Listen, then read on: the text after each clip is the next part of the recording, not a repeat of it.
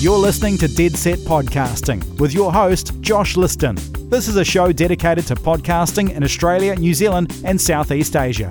Follow along with today's episode over at dead set podcasting dot com. Okay, here we go. Hey guys, Josh here. I'm in my terrible sounding lounge room, so I'm going to keep this short because the guy next door decided he wanted to cut a tree down, even though it's raining, right next to the bedroom where I have been recording. So how many times do I read an author's book before I interview them?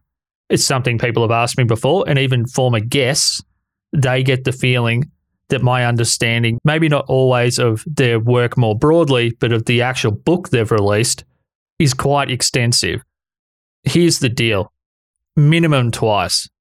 Once is for a general understanding of their broader points, what they like to write about, maybe what their strengths are as a writer, what topics they avoid, and also to highlight a few good stories that can be talked about without ruining maybe some of the best parts of the actual written work or the audiobook.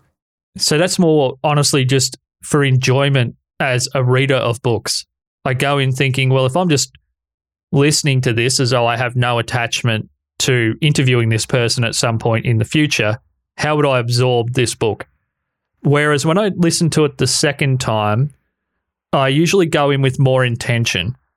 And the intention is, am I misunderstanding what this person's deeper points are?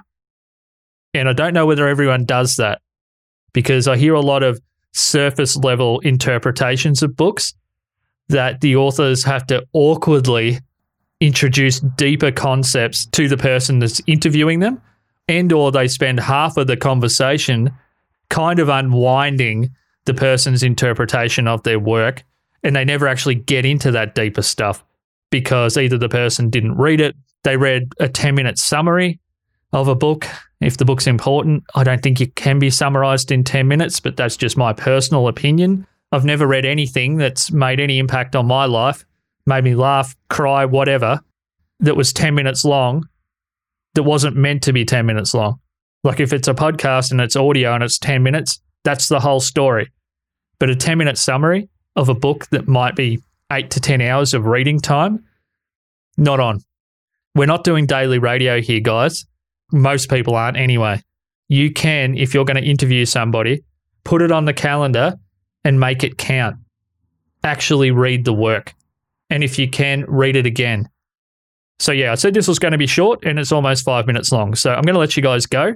But the takeaway is the more times you read the book, without boring yourself, obviously, with it. You don't want to read it ten times because then you might go into too much into auto mode, maybe be cutting people off, telling their stories for them in your questions.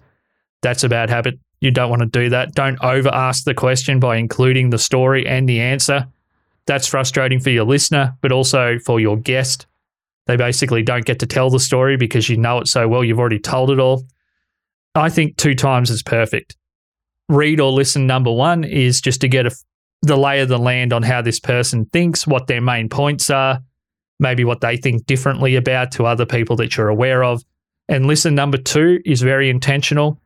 What don't I understand about what this person's saying, and what do I need to find out as the person interviewing them that would flesh out my understanding of maybe their deeper points? So yeah, that's what I do. I'm not saying that my way's right. I just get that feedback from people. If they are an author, they're sometimes kind of stunned how well I know their written work or their audiobook. Righto, guys. Josh from Dead Set Podcasting here. Have a great week, and I'll talk to you soon. Bye-bye.